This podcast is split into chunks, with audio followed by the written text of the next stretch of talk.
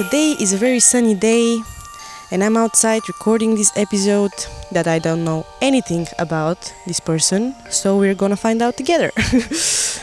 this is Finn Borath that I'm gonna speak to, and now he's going to represent himself and tell us a bit more of what the fuck he's doing in Toplocentrala. so I've been seeing his face like for two weeks now, and I don't know what he's doing. I'm joking, I, I do know, I do know, but he's gonna tell us more. So listen up. This is Finn, and he's really cute, by the way. Come see him.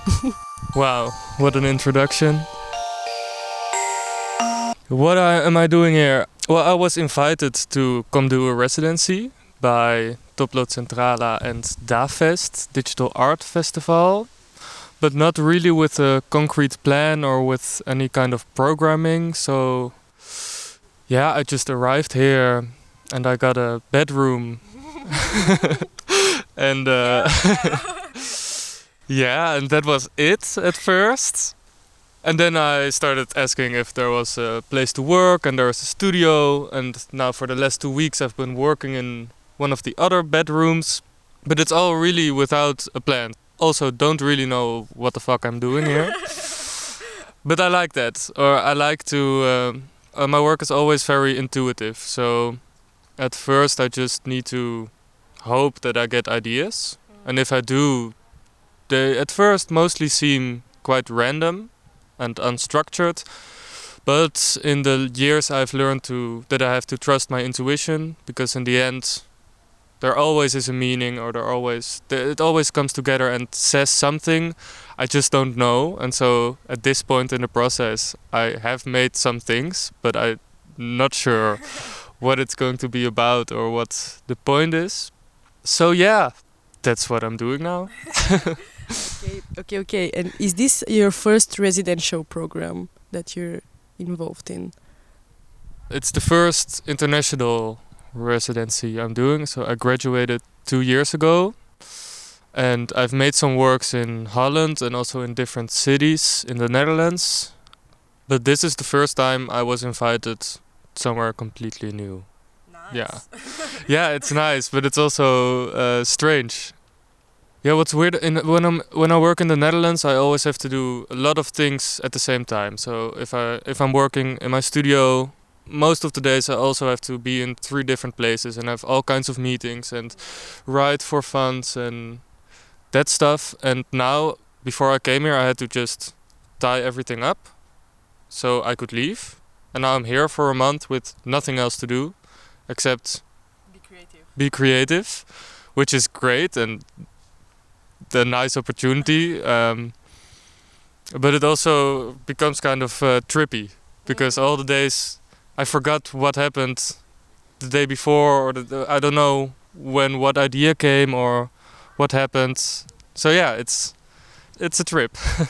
I really resonate with what you said about structure because I have the same problem with routine. That when I have to be creative, I don't have this routine that keeps me going, and I am just sitting there waiting for it to mm-hmm. happen, you know. And then it happens. It always happens, but I'm not really sure what it is. And then I see it from a different point of view, and I'm like, "Oh my God, this has been going on the entire time. What? What the hell? what the hell?" So what I wanted to ask you is that you're a visual artist, right? Could you say that you're a visual artist or you're more like a multi-genre artist? Um, right now, I mostly work in theater. I make uh, theater productions, but I come from a performance art direction. So I mostly work in theaters with a theatrical setting and an audience, and uh, but it's never a play. So I work a lot with video and with lights, and it's it can get pretty abstract. Mm-hmm. So it's not conventional theater, but it is always presented in a theater. So I don't know exactly what to call myself. Okay, okay, okay. But I work a lot with digital media. Okay, but what is like you make videos and lights and they're interactive with the audience and with the performer or is it even there a performer in your work? Are you to use someone? Who, can I be your performer? Uh, it looks like I'm gonna use myself as a performer for now. It really depends. Like I see theater as a place where all things come together. So it's a place where it is always a visual thing and it's always an auditory thing, but there's also always this live presence, at least of the audience. So last year I also made a work without any performer, with just lights and sounds. It's hard to separate these things, I think. There's, there's always sounds, there's always visual, there's always a presence. So for me it's it's one thing. Calling it theater is like this place where it all comes together because you can separate people uh, perceive theater as someone that acts but it's actually not it's like a lot of stuff combined. That is the sound the music the act the visual stuff that are actually uh, very incorporated in uh, contemporary theater now. But you're showing your work on the 27th of october into Centrala, big or small hall? Hall two, I don't it's the small hall. Small, the small hall. we have a problem with that because nobody knows how to call this. But yeah and what is your like the most challenging part when you came to bulgaria as being a resident here what is like the thing you're battling a bit? Like the, i am sure there is some culture shock but after that what is what is something that bothers you? What is something that confronts you and actually is challenging you to level up a bit? Or you have to deal with something? What is it for you? Mm, I think what I I, I really uh, find myself being alone a lot because I'm for the last two weeks I've been sleeping and working in the same place, and so I come outside and I go to bars and I do all these things, but I notice that I'm not really making connections, so that kind of bothered me. So I was questioning why am I why did I come all the way here to do this work if there's no yeah because I think I, I think there's a worth in coming somewhere different and the people I have talked to. I notice how different it is here. Like the art scene the funding how things get produced are very very different. So I'm pretty good at locking myself away. And when I'm at home it's more easy because I have a lot of friends and they pull me out of the studio and here I really have to do that myself. So I'm doing that now but that was a confrontation. This is good that you're actually challenging yourself because I have also this similar problem that I can lock myself very easily and if I don't have someone to force me get out of my room it's really hard for me to socialize. But socializing is nice. We are social animals and we should socialize. So maybe coming into the office will help you but there there are a lot of psychopaths in our office guys. I gotta tell you help send help. Okay the joke aside do you think it's easier to get funding in your home country than to get funding here? Like what are your perceptions of us working with the art scene and with the people that are part of the art scene and how you because you're an active part of the art scene and how do you f- see it here? Because it's really hard for me it was really hard to get into that sphere. And it was really hard knowing the people making the connections because it's really close society here. And i believe in western europe it's not like that at all. It's more open and people are getting fucking money. And i want to ask you what's your opinion on that? Uh, that's a lot of questions at the same time. But i am a very opinionated woman. So the biggest difference that I've noticed talking to artists is that it's quite unusual to make a living of just being an artist. And I wouldn't want to say it's easy uh, in the Netherlands, but it's possible. I'm an example of how it can work really well. After art school, I have not had to have a other job than just making art. Whoa, bro. Exactly. Yeah, so uh, that doesn't happen for everyone in the Netherlands too. But here, I notice how impossible that is. So that's a big difference. Every country battles with a lack of funding for art. In the Netherlands too, uh, like they cut it as much as they can.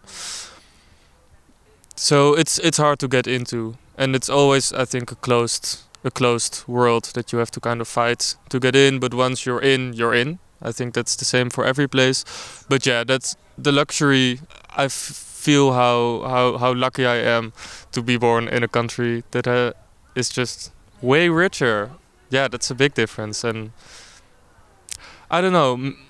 Uh, sometimes it bothers me in the Netherlands that artists are really. Um, I notice some Dutch artists, because there are so many rules about fair pay, which is of course a good thing, and I support it, and yada yada yada. Some artists are directly out of art school not willing to work for free, which I get, but this also has another effect that some people don't make work unless they get paid, and that mindset I don't uh, completely understand. Yeah, I think an artist should also make work just to make work. I don't know what my point is, but art is so I don't know how to pronounce this word, but the monetarization of art, like you're doing art only for money, like to make money out of it, and this is not the purpose of art, to be exactly honest, but we've incorporated art into everything basically so now we have to pay for art and it's kind of our fault oh my god these children are laughing so loud it's part of it. yeah i love you uh, decided uh, to record uh, outside. yeah, it's true. It's true. It's true. but okay, I want to come back at you as a focus of this episode and your work. So, do you have a, a theme? Do you have a main question that your work revolves around right now about you being performed again? I said on the 27th of October. Be there because he's really cute. I'm saying that's the true guys. So, do you have anything that's the main thing that revolves around? Do you have a team What's what's the purpose? Yeah, what's the purpose? That's I think the main theme. that has been for quite a long time um, is always this question of why am I doing this? Uh, so why why am I alive? Because that uh, also always part of the process. Like if I make I make a scene, I I feel that there's some kind of reason I'm doing it, but I it's always very hard to explain and this goes also deeper in like my questioning of like a, a very philosophical way so right now for the last year my wor- worldview has been shifting towards a more absurdist interpretation of the world where there is no inherent meaning or there is no there's nothing there's nothing to understand. Um, so I try to take that as much as I can into into the work, or as David Lynch would say, yeah, he's he's just, he has some really good quotes. Uh, like when he's asked what his film means, or that someone do- doesn't understand his films, he says, "But do you understand life?" And I think that's pretty legit. I'm gonna use this as the quote for the podcast. This is going to be like the headline. David Lynch says, "Fuck off." Yeah, but what's good about him is that he also takes it extremely seriously. And he's just unapologetic about taking it seriously without understanding it. And I think that's everything.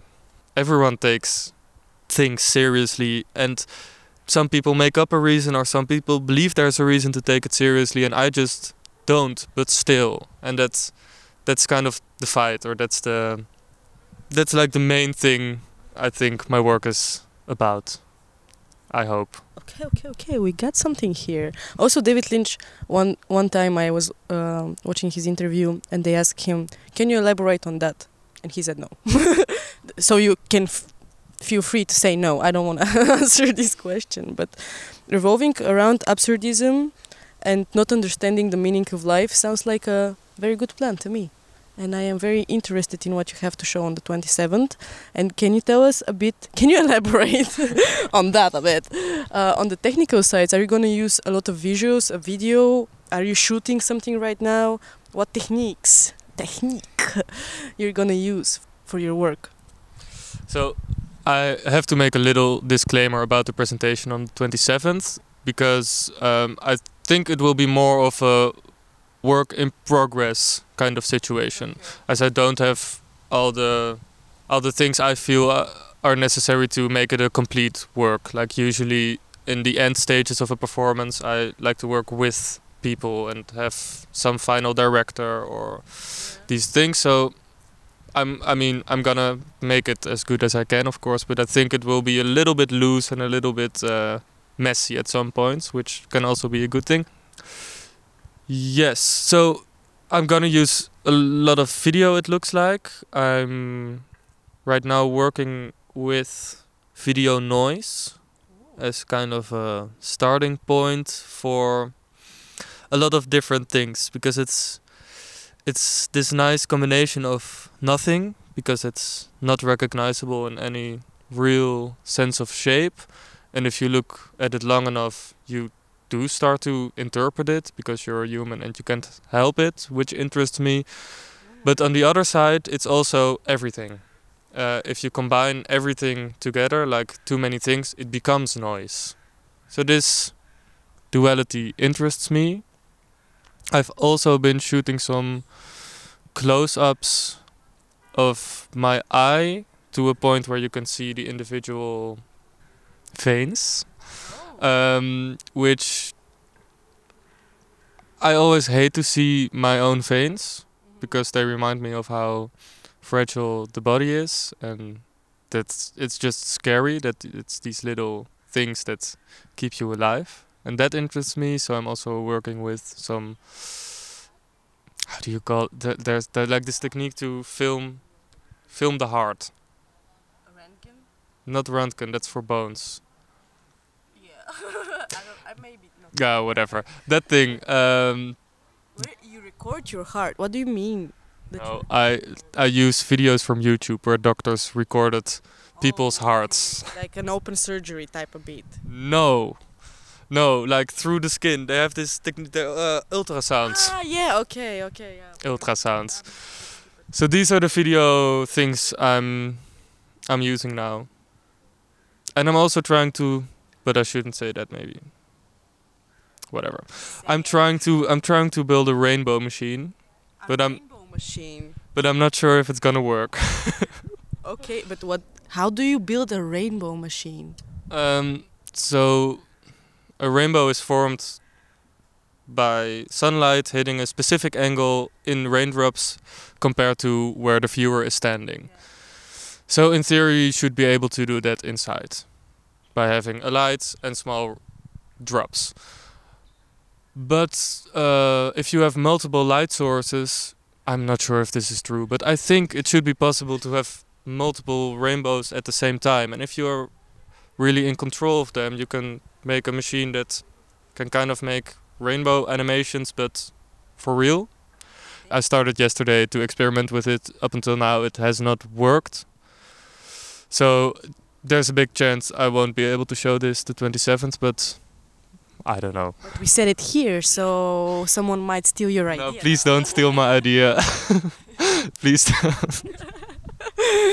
Okay, so we have um, a rainbow machine, we have ultrasound, we have someone's gonna fly through the roof probably. Finn is going crazy over here, y'all.